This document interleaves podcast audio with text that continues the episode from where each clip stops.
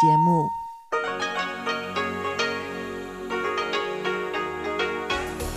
В эфире Международное радио Тайваня. Здравствуйте, дорогие радиослушатели! В эфире Международное радио Тайваня и вас из тайбэйской студии приветствует ведущая Ольга Михайлова. Сегодня четверг, 25 марта, и мы начинаем ежедневное вещание с выпуска новостей сегодняшнего дня, а затем вы, как всегда, прослушаете тематические передачи четверга. Тайвань и тайваньцы с Марией Ли, звуки города с Валерией Гемрановой и Иваном Юмином, а также повтор передачи прошлой недели «Наруан Тайвань» с Игорем Кобылевым. Я вам напоминаю, что на коротких волнах нас можно слушать на частоте 9490 кГц с 11 до 12 UTC и на частоте 5900 кГц с 17 до 17.30 UTC. Также в любое время вы можете зайти на наш сайт ru.rti.org.tw, где можно прочесть последние новости с Тайваня и послушать выпуски любимых программ прошлых недель. Не забывайте, что это можно сделать и через наше удобное приложение для смартфонов RTI To Go, которое можно скачать бесплатно в магазинах приложений Apple Store и Google Play. А теперь к последним новостям. Президент Китайской республики Цай Инвэнь в сопровождении официальных лиц из Министерства обороны и штаба главнокомандующего военно-воздушными силами Тайваня отправилась 24 марта в Тайдун, чтобы выразить соболезнования семье пилота Ло Шанхуа, погибшего 22 марта в результате крушения двух истребителей класса F-5E. Цай Вэнь выразила соболезнования родителям и жене погибшего пилота и пообещала, что государство сделает все возможное, чтобы позаботиться о них. Она добавила, что Министерство обороны уже начало расследование причин трагедии. Два истребителя класса F-5E столкнулись в воздухе 22 марта у побережья южного уезда Пиндун. Согласно заявлению ВВС Тайваня, инцидент произошел в ходе штатной учебной операции, в которой участвовало четыре самолета. Пилотам пропавших самолетов, капитану Пан Инджуню и старшему лейтенанту Ло Шанхуа удалось катапультироваться. Ло Шанхуа был найден и доставлен в больницу, но скончался в реанимации. Поиски Пан Инджуня продолжаются. Пресс-секретарь МИД Тайваня Джоан Оу сообщила 25 марта, что президент республики Палау Сурангел Уипс прилетит на Тайвань с визитом в воскресенье 28 марта. По словам Джоан Оу, Сурангел Уипс встретится с президентом Китайской республики Цай Инвэнь, а также посетит праздничные банкеты, которые устроят в его честь премьер-министр Тайваня Су Джинчан и министр иностранных дел Джозеф У. Джоан Оу также рассказала, что президент Уипс планирует провести международную пресс-конференцию и посетить мероприятие тайваньского представительства Бюро Палау по делам туризма. Президент Сурангел Уипс планирует в ходе визита на Тайвань пообщаться с тайваньскими инвесторами с целью открыть новые инвестиционные возможности между Тайванем и Палау. Президент Уипс стремится оживить экономику страны и также заинтересован в сотрудничестве в сфере медицины – Правительство Республики Палау надеется на укрепление сотрудничества между двумя странами в различных сферах, включая туризм, медицину и авиасообщение. В связи с этим президент УИПС планирует посетить судостроительные производства, а также компании, занимающиеся аквакультурой, рассказала пресс-секретарь.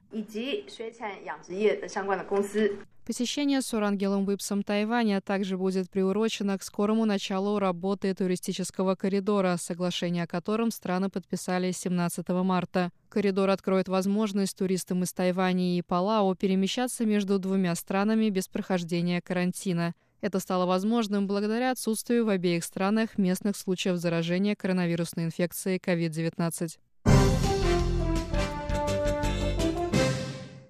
Заместитель министра здравоохранения и социального обеспечения Тайваня Ши Чунлян заявил 25 марта, что за четыре дня с начала вакцинации прививку получили в общей сложности 4 тысячи медицинских работников. У семи человек возникли побочные эффекты, у одной медсестры развилась аллергическая реакция.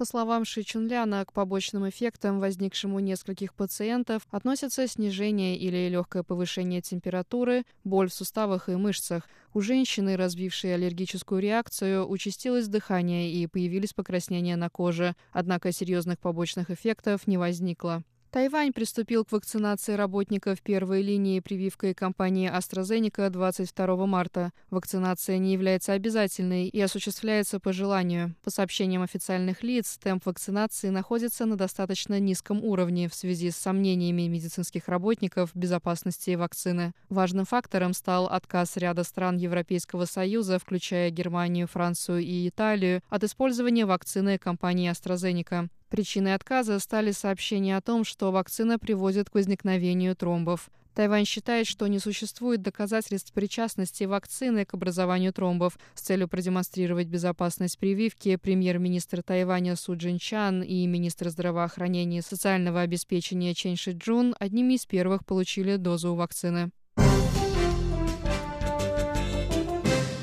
Министр экономики Тайваня Ван Мэйхуа заявила 24 марта о готовящемся сокращении водоснабжения центральных частей Тайваня. Начиная с 6 апреля домохозяйства в уездах Тайджун, Мяули и Джанхуа будут снабжаться водой только пять раз в неделю. Согласно плану сокращения водоснабжения, уезды Тайдуна и Мяули будут разделены на два района, в каждом из которых вода в жилых домах будет отключаться поочередно в начале, середине или конце недели. По словам министра экономики, данная мера затронет около миллиона людей, но позволит сократить потребление воды в центральных уездах острова на 15%. Ван Майхуа также добавила, что научные центры и производственные предприятия центральных районов могут по-прежнему рассчитывать на бесперебойную подачу воды, однако должны сократить ежедневное потребление водных ресурсов на 15%. Гигантский грузовой корабль Ever Given тайваньской компании Джанчжун сел на мель 23 марта в Суэцком канале, перекрыв движение почти сотни кораблей. Контейнеровоз Evergreen длиной 400 метров является одним из самых крупных грузовых кораблей мира. Контейнеровоз шел по направлению к Средиземному морю, когда судно потеряло управление и село на мель в самой узкой части канала. По сообщениям компании-оператора, причиной инцидента стал сильный порыв ветра, который развернул корабль поперек канала.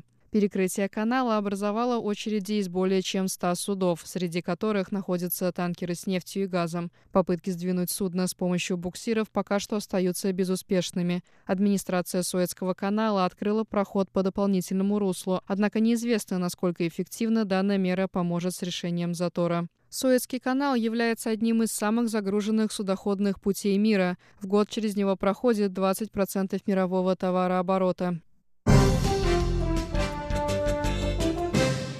На этом новости четверга 25 марта подошли к концу. Для вас их провела и подготовила ведущая Ольга Михайлова.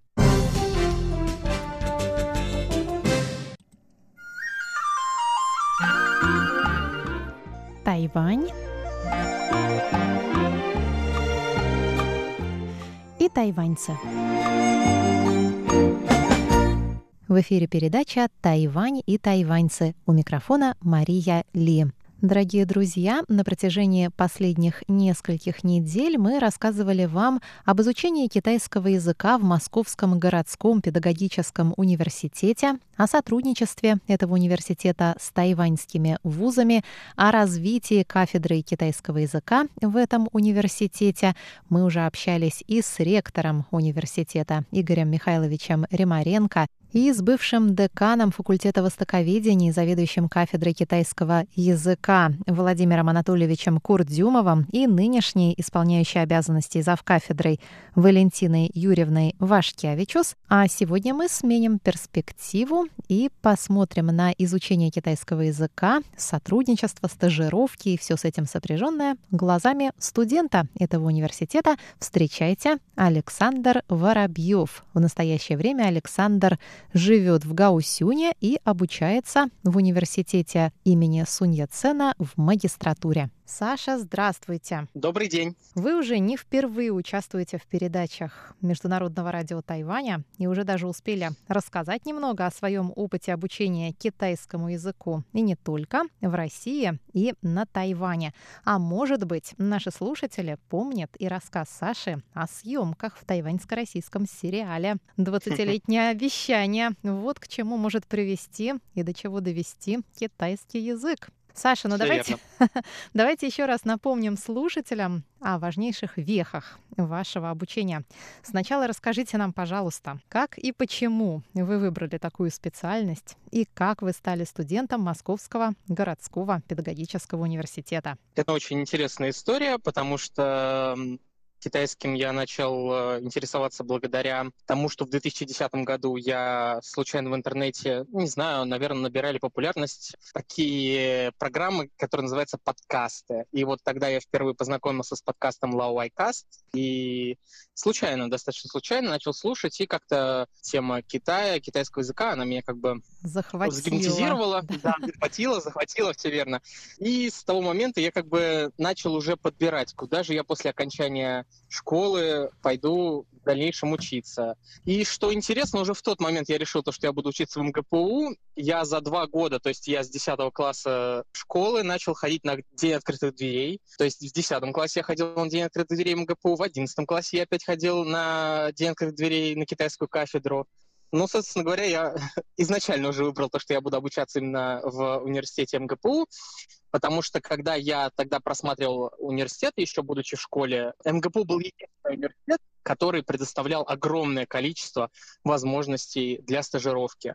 Так как у нашего университета связи и с Китаем, и с Гонконгом, и с Тайванем. И когда я ходил на Дни открытых дверей, я спрашивал у многих уже обучающих студентов, что очень э, несложно поехать на стажировку, достаточно очень хорошо учиться. Вот. Так, собственно, и получилось. После первого курса я тут же поехал на стажировку, поэтому я очень был доволен своим выбором. После первого? Да, я сразу после первого поехал на стажировку. Куда? В университет культуры в Тайбэй, в Хадаше. Что вы говорите? И после первого курса вы уже могли здесь общаться на китайском? Да, конечно. Вот это да. Ну, мне кажется, вот это именно тот плюс нашего университета, то, что у нас э, с первого курса сразу же обучают носители языка. Сразу ставится правильное произношение э, и так далее. Потому что я тут на Тайване уже познакомился с э, многими студентами из МГУ, например, из других да. университетов, которых изучают китайский язык. И там нет такой возможности после первого курса поехать на стажировку. Там нет, либо я подтверждаю, как выпускник да. ИСА, я подтверждаю. И после третьего курса это было сделать очень сложно. В основном отправляли после окончания уже бакалавриата, после четвертого курса. Ну вот э, из тех, с кем я здесь встретился, была одна девушка, которая после третьего курса поехала, но ее отпустили только на три месяца. И насколько я у нее спрашивал, там, ну вот максимум это три месяца, полгода, полгода максимум, не отпускают на год. Скажите, у вас не было культурного шока, когда вы после первого курса приехали на Тайвань? И я еще подозреваю, наверное, вы все-таки преимущественно изучали сокращенные иероглифы, а не традиционные, которые употребляются здесь на Тайване. Вы уже сталкивались с ними до того, как вы сюда приехали? Да, конечно, я сталкивался, так как э, у нас с первого курса в программе Сразу. было заложено mm. изучение Кондрашевского. Там есть э, Кондрашевский дополнительный, ну, э, издание из пяти книг, где там пятая книга, это там, где все тексты уроков переведены на традиционные иероглифы, и каждое занятие китайского языка, если мы читаем текст этого урока, мы обязательно потом его перечитывали на традиционных иероглифах, что мне очень помогло, когда я приехал. А по поводу культурного шока я не могу отрицать. Но я бы не сказал, что, наверное, он был такой сильный, так как я за много лет до поездки уже как бы готовился, изучал культуру и так далее. А впоследствии вы бывали на других стажировках? То есть вы поехали сначала на первую стажировку в Университет китайской культуры здесь, на горе Янминшань, и ну, после первого курса. Потом вы вернулись продолжать ваше обучение. Вот расскажите, как все происходило. Да, значит, э, я приехал в университет культуры на полгода. А, на полгода. Потом, ага. да, да, на полгода. Потом я вернулся, проучился в МГПУ полгода и получил стипендию Huayu Enrichment Scholarship и вернулся сюда на год. Когда же вы окончили? Сколько времени у вас ушло на обучение? Или вам дают возможность экстерном оканчивать курсы? На самом деле мы можем выбирать. Либо вы одновременно учитесь в двух университетах, то есть, соответственно, вот я приехал по стипендии на изучение китайского языка. Я учился в Национальном университете образования. Не уверен, правильно ли он переводится так на русский. National University of Education. И у меня был выбор. Либо я беру академ отпуск и учусь здесь, не сдавая экзамены в Москве. Либо я обучаюсь в двух университетах одновременно, соответственно, я договариваюсь с каждым преподавателем, что каждую неделю я сдавал домашние задания, э, присылал нашим профессорам, нашим преподавателям все домашние задания. Я прилетал, ну, сдавал контрольные работы, экзамены. Вот. Либо был вариант взять академ отпуск и как бы насладиться Тайванем и как бы не сдавать не вот эти... времени, да? То есть наоборот, да, потеряв. Да, да, да, да, да потеряв время. Я выбрал второй вариант. Так, чтобы именно хорошо учиться здесь, а не так, чтобы и там, и там, и вот что-то среднее.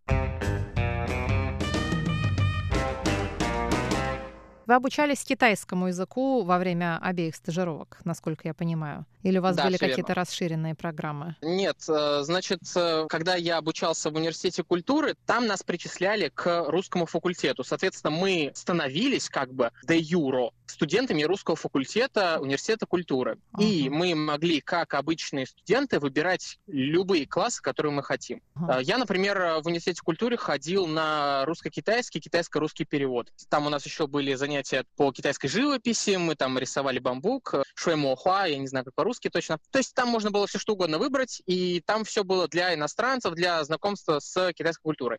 Когда я приехал в университет образования, там не было такого, то, что нас причисляли. Это именно был как бы центр китайского языка. И у нас э, был только чисто китайский язык. Плюс там раз в полгода проводились э, конкурсы на знания. Я, кстати, ну, почти всегда занимал как минимум второе место. Вот. И давали даже стипендии нам за конкурсы, за участие в разных э, всяких поделках и далее, mm-hmm. мероприятиях. Ну что ж, теперь я хотела бы спросить вас, как построено обучение китайскому? Ну, начнем, наверное, с МГПУ. Ну, ваших преподов мы уже расспросили об этом в прошлых передачах. Теперь вот очередь студента представить свою точку зрения. Как вас там обучали? Я, я постараюсь вспомнить. С первого курса я не помню точно, у нас было что-то вроде около 20 часов или даже больше. Ну, то есть каждый день был китайский, каждый день делали домашнее задание по китайскому, каждый день писали иероглифы, по три строки обязательно, mm-hmm. каждый иероглиф. Не могу не вспомнить э, добрым словом мою первую преподавательницу по китайскому языку, Аяну Ивановну. Аяну Ивановну Андрющенко. Она просто супер специалист, которая не только научила нас азам китайского языка, но и привила любовь к китайскому языку. Значит, у нас э, на первом курсе было двое преподавателей китайского, русских, и один преподаватель носитель языка. И так как я учился не на... То есть моя специальность была не перевод переводоведения китайский язык, а моя специальность была востоковедение. То к третьему курсу у нас добавился еще и японский, и часы китайского у нас, ну, как бы немножко ушли в японский. Но на самом деле те, кто как бы первые два курса дурака не валял, к третьему курсу у них был очень хороший уровень языка, достаточно для того, чтобы ну, этих часов китайского стало чуть меньше. Поэтому, мне кажется, вот э, по часам именно китайского языка у нас было все очень замечательно, потому что я еще общался с теми, кто обучался в институте ИВ РАН. Институт востоковедения Российской Академии Наук. Да-да-да, все верно. И еще в МПГУ открыли китайскую кафедру и у них э, китайский язык был только с третьего курса и что-то типа по два часа в неделю, поэтому ни мне кажется, вот да, ни о чем, все верно. Какие бы вы назвали основные отличия в подходе к обучению китайскому в России и на Тайване на основе вашего личного опыта и вузов, в которых вы обучались? А, мне кажется, я даже мог бы назвать отличие между преподаванием китайского в России, Китае и Тайване. То есть я, я как бы не обучался китайскому в Китае, но так как у нас были преподаватели-носители китайского языка, то я, наверное, тоже могу дать свое оценочное суждение по поводу китайских преподавателей именно. Если мы говорим Давайте, о российских да. преподавателях, я считаю, что каждый человек, который обучается в России китайскому языку, изначально все равно должен иметь э, российского преподавателя, потому что только российский преподаватель сможет объяснить азы грамматики, сможет объяснить э, то, что носитель языка никогда не сможет объяснить, так как он не, ну, не каждый. Я бы сказал то, что очень малое количество преподавателей носителей языка, они могут объяснить грамматику хотя бы на ближайшем уровне к тому, как это могут объяснить российские преподаватели. Ну, мы сами понимаем, что мы носители, мы не обращаем внимания на некоторые детали, на некоторые особенности языка. Но порой мне кажется, что китайские преподаватели, они не только могут не следить за грамматикой, но некоторые китайские преподаватели, они могут не следить за фонетикой потому что в Китае такое количество различных произношений, диалектов и так далее. Я бы не сказал, что каждый преподаватель китаец по национальности, он сможет правильно исправить человека, произношение человека. По поводу тайваньцев, э, мне кажется, очень хороший у меня опыт э, был, особенно в университете образования, когда я здесь обучался. В основном все преподаватели, которые преподают китайский на Тайване, они все обучались на факультете китайского языка либо Цинхуа, э, университета Цинхуа, либо Тайваньского университета. Поэтому у них очень сильный уровень преподавания, потому что это именно их специальность. Но я бы не сказал, что кто-то лучше, кто-то хуже. У каждого есть свои плюсы и минусы, и поэтому, мне кажется, ну нельзя вот я, проводить... Я именно, именно про это и спрашиваю. Да. Какие у кого плюсы и минусы? Вот чтобы вы, например, с точки зрения студента, посоветовали российской системе преподавания и тайваньской системе преподавания, где их можно улучшить, от чего можно отказаться. Вот действительно, какие у них плюсы, какие минусы? Ну вот, э, честно говоря, мне кажется, что можно было бы отказаться на первоначальных уровнях изучения языка от использования учебника Кондрашевского. Я знаю, что, наверное, все меня будут ненавидеть за это. Там замечательно объяснена грамматика иногда, но не всегда. Есть э, намного более успешные учебники, в том числе советских ученых.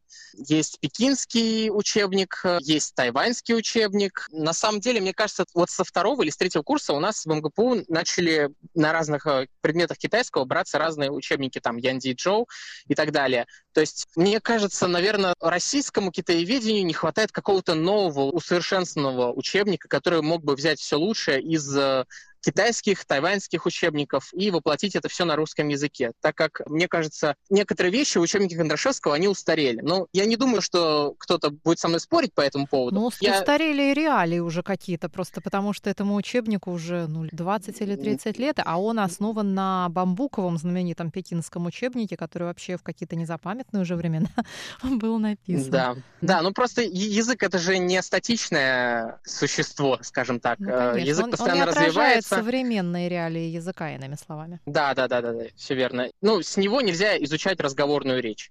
Поэтому я очень благодарен МГПУ за то, что вот я с первого курса ходил в общежитие к нашим китайским студентам, которые приехали к нам по обмену. И с первого курса вот именно то, что в нашем университете очень много китайских студентов приезжают к нам обучаться, это именно то, что помогло мне на первом курсе настолько развить мой китайский язык, что я после первого курса смог поехать на стажировку. Если мы говорим о китайских и тайваньских, мне кажется, самая большая проблема это в том, что китайское тайваньское образование, оно абсолютно забыла про то, что каждый иностранец, который изучает китайский язык, должен изучать иероглифы. Он должен их писать. Потому что... В смысле, вот, когда там обучался... вас не обучают иероглифам? А, я сейчас объясню. Когда я обучался на Тайване, нас никто не заставлял писать иероглифы на диктантах.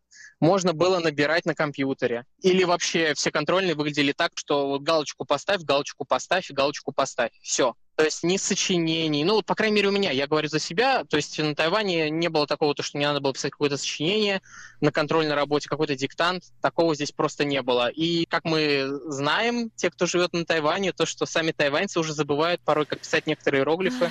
Да что уж говорите, мы уже забываем, мы уже и забыли. Печатать мы их умеем отлично, а от руки писать, ой-ой-ой.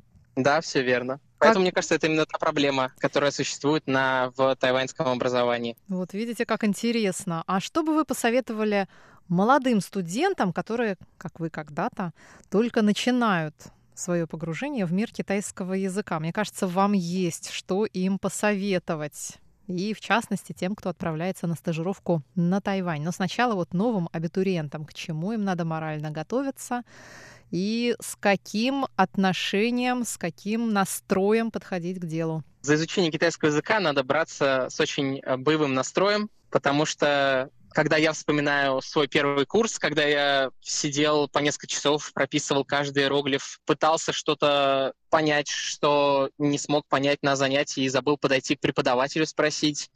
Это огромная работа особенно когда только начинаешь изучать китайский язык. Мне кажется, вот я как больше практик, чем теоретик, потому что на самом деле, я, наверное, скажу сейчас очень крамольную вещь, я очень редко, когда открывал учебник для того, чтобы выучить какие-то новые слова. Я сразу шел в общежитие китайским студентам и общался с ними. Это вот именно тот э, способ изучения, который мне помог развить китайский язык на тот уровень, который у меня есть сейчас. Полевой, обычно... полевой способ. Полевой, да-да-да, полевой способ. То есть ты начинаешь разговаривать с человеком, слышишь, как он употребляет какое-то новое слово, ты догадываешься по контексту, что оно означает, а, либо ты услышал какую-то новую грамматику, ты ее запомнил. Вот ты запомнил, ты услышал эту новую грамматику, ты ее запомнил, и тут же, тут же ты должен искать момент, когда ты сможешь ее применить. Как только ты ее единожды применил, все, ты запомнил. Прекрасный опыт. Ну и напоследок напутствие студентам вашего вуза или других вузов, которые приезжают на стажировку на Тайвань. К чему надо быть готовыми? Дорогие ребята, готовьтесь если мы говорим сейчас о Тайване, готовьтесь попасть в какую-то другую реальность, которой никто никуда не спешит. Тут нет серых зданий. Я больше не грущу, когда выхожу на улицу. Здесь э, все очень приветливые, все всегда помогут. И мне кажется, это то, к чему стоит стремиться. Потому что вот э, я для себя решил, что если ты вернулся домой, значит, ты сдался. А вот чтобы укрепиться в другой стране, надо постараться. Поэтому мой совет — никогда не сдаваться, а идти только вперед. Золотые слова. Саш, и напоследок уже на самый-самый последок. Расскажите, а что вы делаете сейчас, где вы сейчас учитесь и какие у вас планы на будущее? После четвертого курса я подал заявление на тайваньскую стипендию на магистратуру. Я ее получил. Я в данный момент обучаюсь на факультете Азиатско-Тихоокеанского региона в университете Суньяцена, Национальный университет Суньяцена в Гаосюне. Ну, то есть, э, хотя он называется Азиатско-Тихоокеанский регион, на самом деле большую часть времени мы изучаем двусторонние отношения между Тайванем и Китаем, поэтому вся вот эта очень э, политическая тема между Китаем и Тайванем это как бы то, чем я занимаюсь последние полтора уже года. Как бы я думал о том, чтобы, может быть, идти дальше на э, докторантуру, но, честно говоря, пока еще не решил, хочется ли мне, потому что после окончания докторатуры на Тайване не в каждый университет тебя здесь возьмут, потому что ты не американец. Интересный момент. Тайваньцы, они, им больше нравятся те, кто обучается в Америке, а те, кто окончил докторантуру у них в университете, ну, в лучшие университеты я не смогу попасть. Поэтому, скорее всего, пока просто посмотрим. Я просто уже сейчас э, параллельно работаю. Я работаю в морских перевозках. Соответственно, посмотрим дальше, куда будем развиваться после окончания. Может быть, в Тайбэй посмотрим. Желаю вам всяческих успехов, удачи. Огромное спасибо вам за чудесный, интересный рассказ. И, я думаю, до новых встреч на волнах русской службы МРТ. Спасибо. До свидания.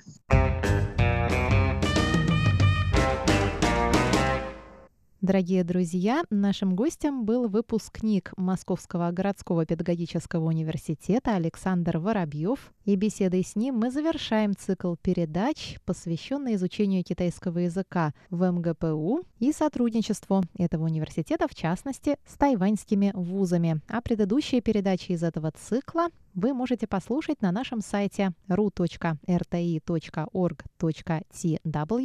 Заходите в раздел «Общество», «Тайвань» и «Тайваньцы». С вами была Мария Ли. Всего вам доброго.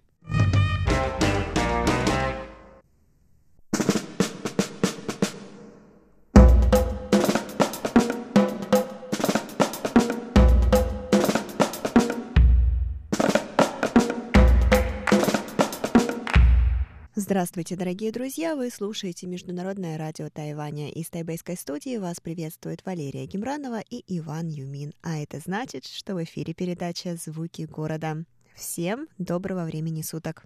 Дорогие друзья, если вы помните, на прошлой неделе мы с вами отправились на выставку, посвященную событиям десятилетней давности и, в частности, Великому Восточно-Японскому землетрясению, последовавшему за ним цунами и взрывом на атомной электростанции Фукусима-1 в Японии. Сегодня мы продолжим рассказывать о данной выставке, поэтому устраивайтесь поудобнее и оставайтесь с нами.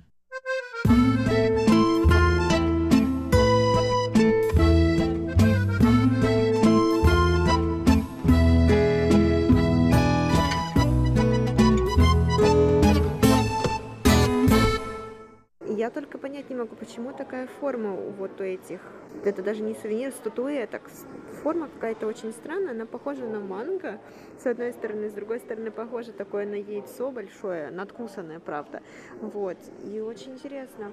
А, Ванюш, это прототип нашей неваляшки русской. Вот, но это такая, наверное, японская либо тайваньская неваляшка, вот поэтому на такой форме, чтобы она не падала. Да, и на самом деле здесь имеет очень глубокое значение. А, то есть все пожелали японцам, как вот эта игрушка, несмотря на трагедию, никогда не падать а, духом. Не падать духом и всегда еще раз вставать и дальше э, идти. Ой. Вот здесь даже написано, что даже известный французский актер Жон Хену тоже нарисовал.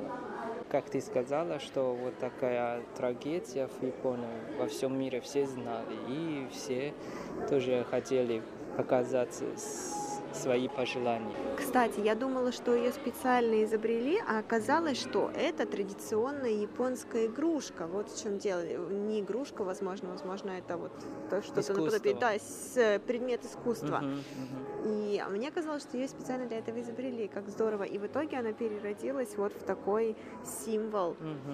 Uh-huh. Стойкость духа, наверное, и борьбы японского народа за свою жизнь. И самое главное, что это искусство, это местное искусство именно в Фукусиме.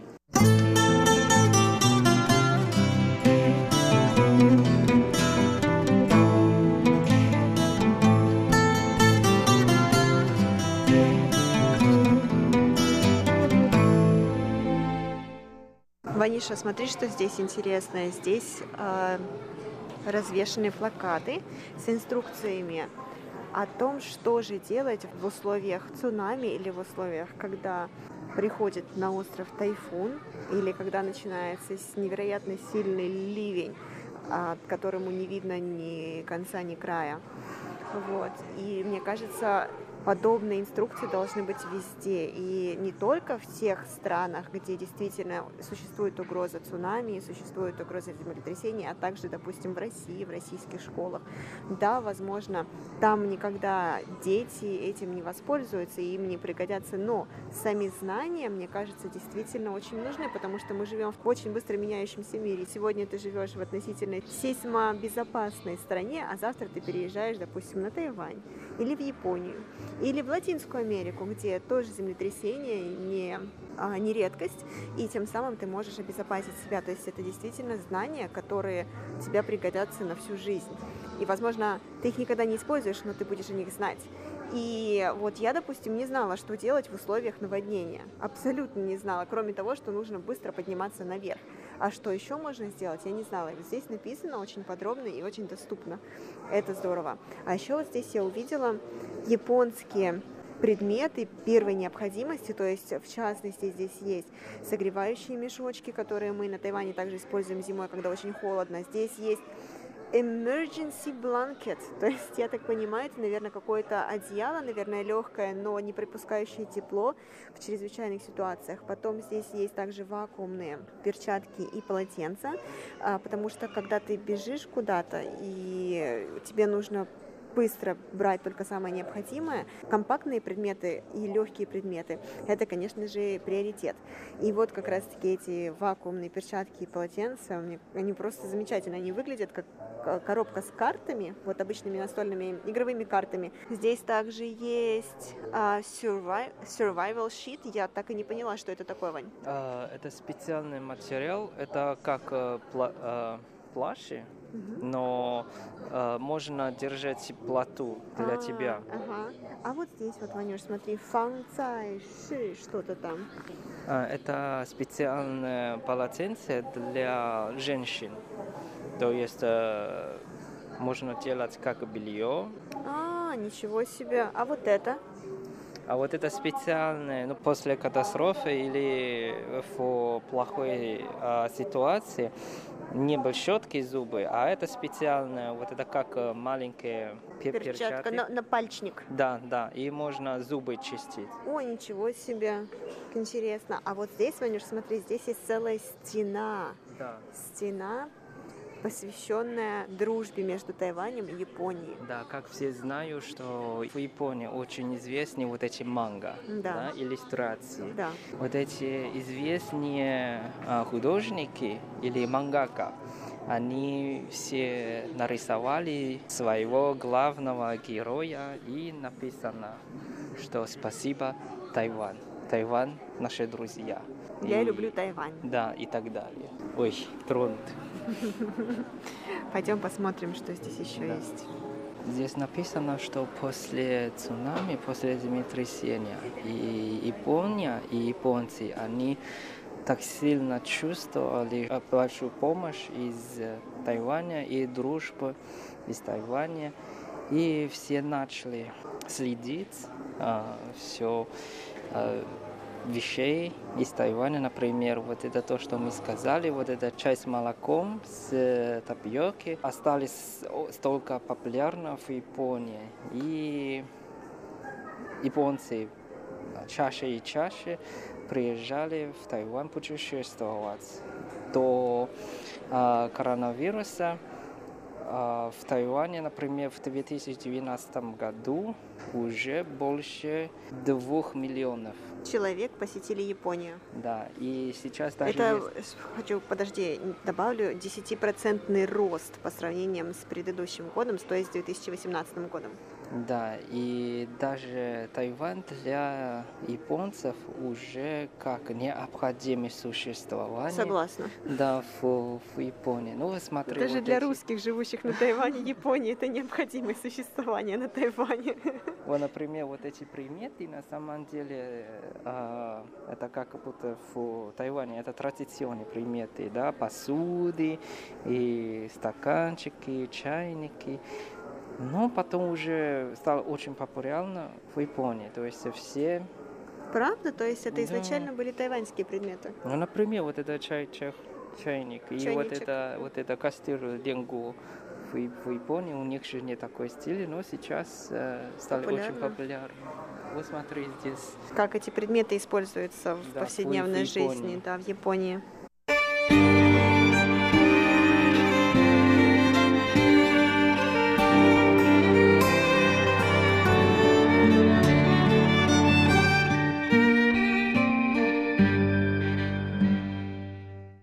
Что, Ванюш, выставка маленькая, но меня она тронула до глубины души. не, не говорит. У меня, правда, очень много эмоций внутри. Они, они, правда, молодцы. Они так э, прожили и до сих пор они хорошо восстановили все. Я, правда, очень надеюсь, что отношения между Тайванем и Японией только лучше и лучше.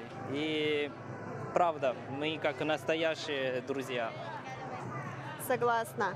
А, Мне безумно понравилось на выставке, что они собрали, с одной стороны, вроде бы и какие-то с первого взгляда незамысловатые предметы, которые мы используем в повседневной жизни, которые нас постоянно окружают. Но с другой стороны, когда ты начинаешь задумываться, эти предметы наполнены таким глубоким смыслом, что тебе становится от этого даже, наверное, как-то не по себе. И там, кстати, на выставке тоже было описано, то есть целая стена была посвящена тому, а, какие культурные взаимодействия, какое сотрудничество в образовании, там, в, тури- в туристических сферах а, поддерживалось и поддерживается на протяжении этих 10 лет между Тайванем и Японией. Я действительно считаю, что Тайвань, если даже, наверное, не друг Японии, а, наверное, как младший брат Японии в этом плане. Ну и правда, мы правда такое а, ощущение, что уже как а, семья, да. А что значит семья? Это когда нужна помощь, безусловно поможешь, да, и не считаешь, что «О, я помогу, и тебе надо что-то мне отдать. Нет, нам, нам не нужен вот это, потому что мы знаем, что это правда большое страдание, и мы, конечно, хотим, чтобы все нормально жили. Очень трогательно, и особенно, когда я вижу фотографию после цунами, да, Правда, это ужасный вид, это как ад, разрушенные дома, там еще автомобили, и все, все, все. Это не знаешь, что это. Но через два года в одинаковом месте они построили новый дом и начали свою а, новую жизнь. Я уважаю, правда, их Япония и японцы, японцев. То есть э, они на самом деле очень сильные. После э, трагедии и такой большой несчастья они могли восстановиться и еще вперед. Еще я видел, как написано там на японском языке, что если жив, то можно дальше идти. Вот это очень, очень сильно мне, вот эта эмоция сильная. Да, то есть э, все, что тебя не убивает, делает тебя только сильнее, и пока ты не мертв, ты жив, и поэтому давай вперед и не сдавайся. Ваня, что это такое? Это барабаны? Да, барабаны. А, я знаю. Вот это мероприятие, но не только в помещении вот э, в парке тоже есть. Мне кажется, сейчас как раз выступление э, барабанщик, или точнее, это традиционный японский барабан, тайго называется. Вот смотри. Ой, точно, давай посмотрим.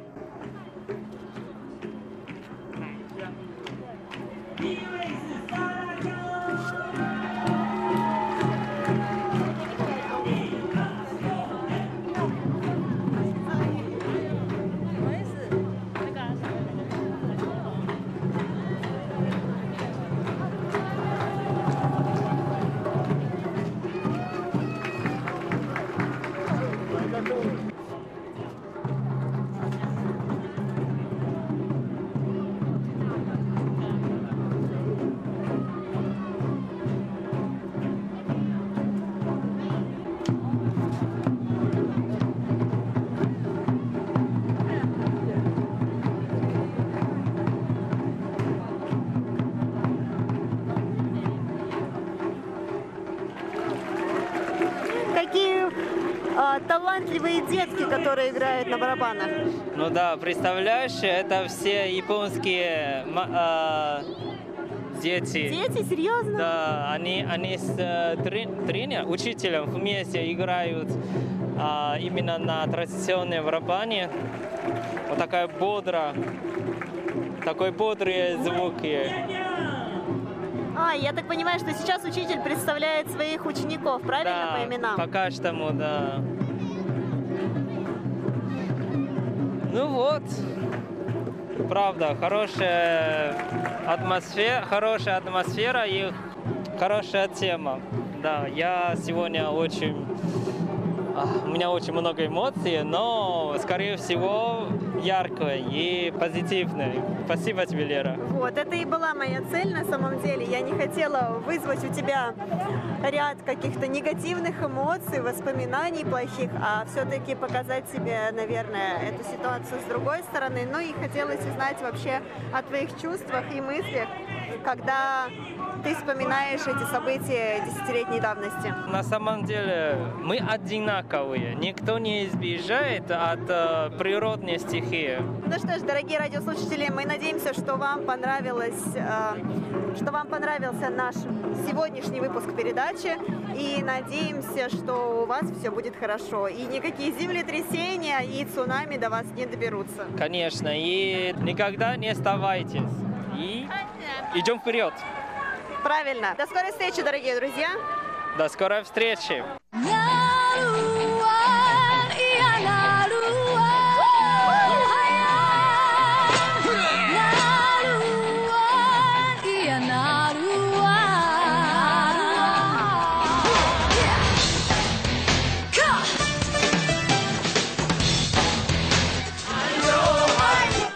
Добрый вечер всем! В эфире передача «Нуран Тайвань» и с вами ее ведущий Игорь Кобылев. В сегодняшнем выпуске я предложу вашему вниманию песни из второй части нашего альбома авторских песен рабочего класса Тайваня. И исполнительница следующих нескольких песен Пань Сяо Мэй из поселка городского типа Пули, уезда Наньто, находящегося в самом центре Тайваня. И первая песня в исполнении госпожи Пань — песня о духах предков. 大。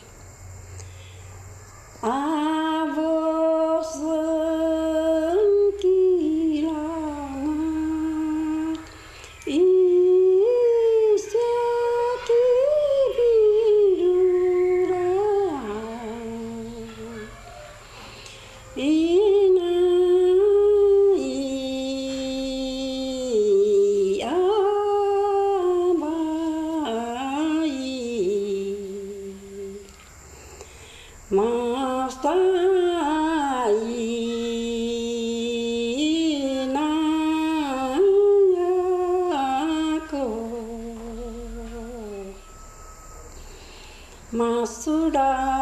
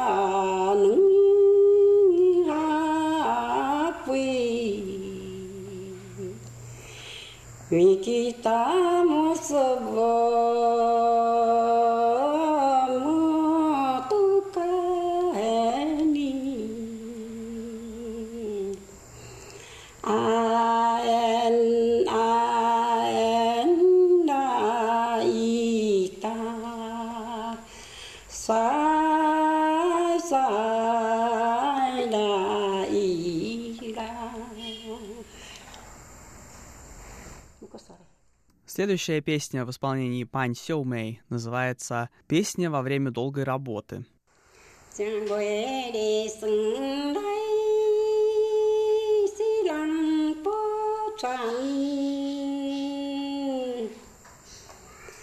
做人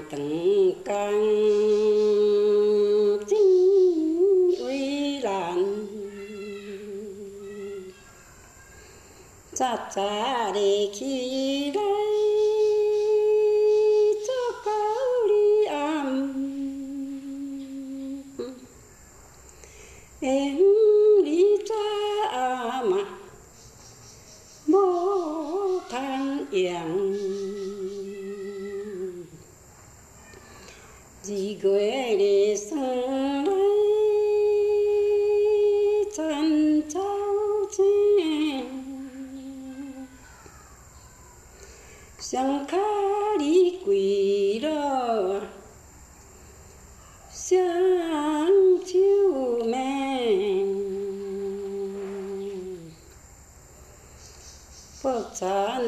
则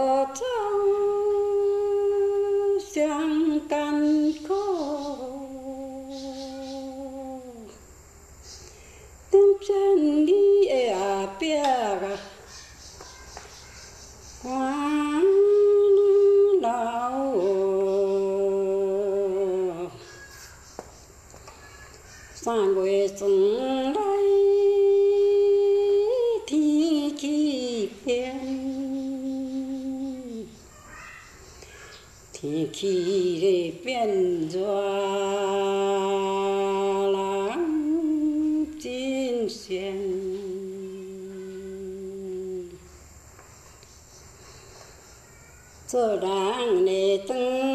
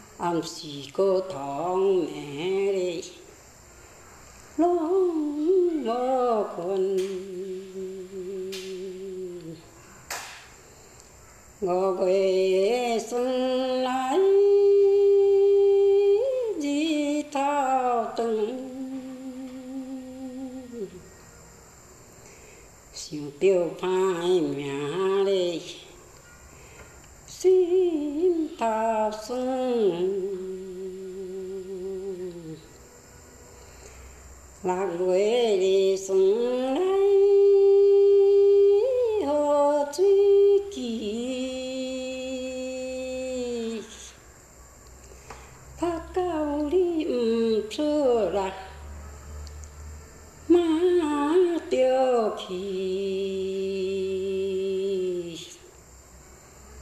sang khu để khăn khó mà tiêu khi khát khô nải đồ mà tiêu khi xin gửi sân đây.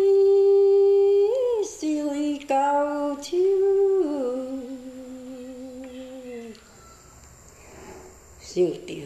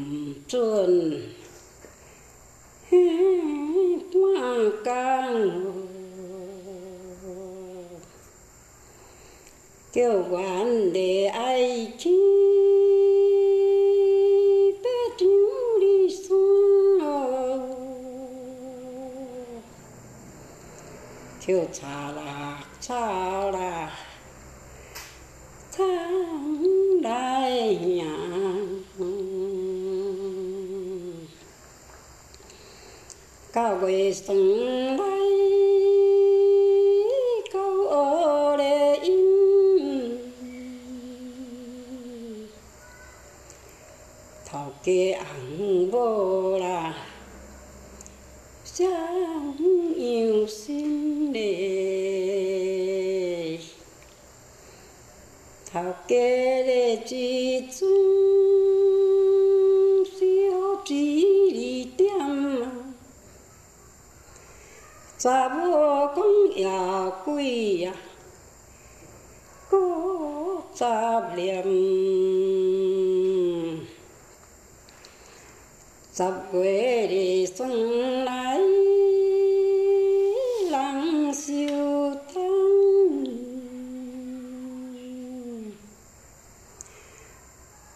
tỏ cha xê cha siêu dịp chân quan trở để từng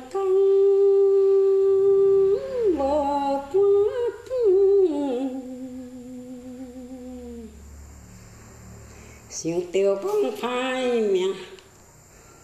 Xin ta sung dập ít quê sung lấy si tăng kinh kỳ kê hồ hồ.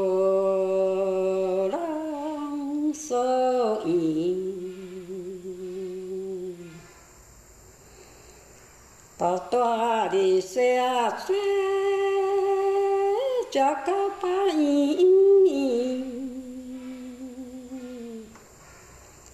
我做长工啊，我食三碗啦，到粒圆。当这首样哦，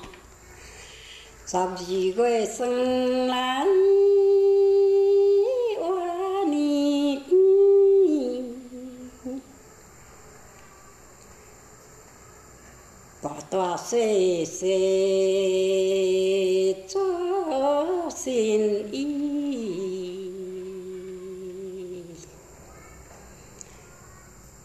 ta ghé để cho câu cháu đi bộ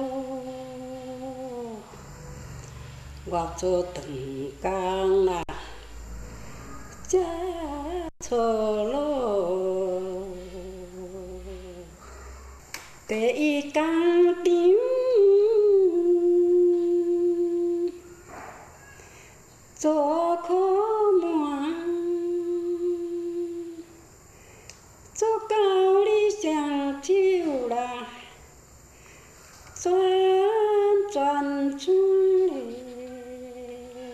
嘞，这无啥共音吼。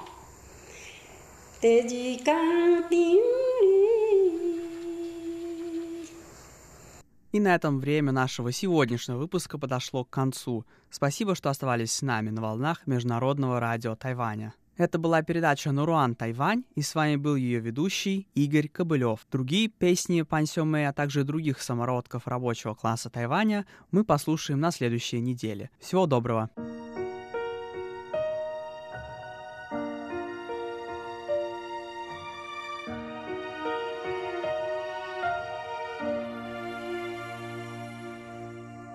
风吹，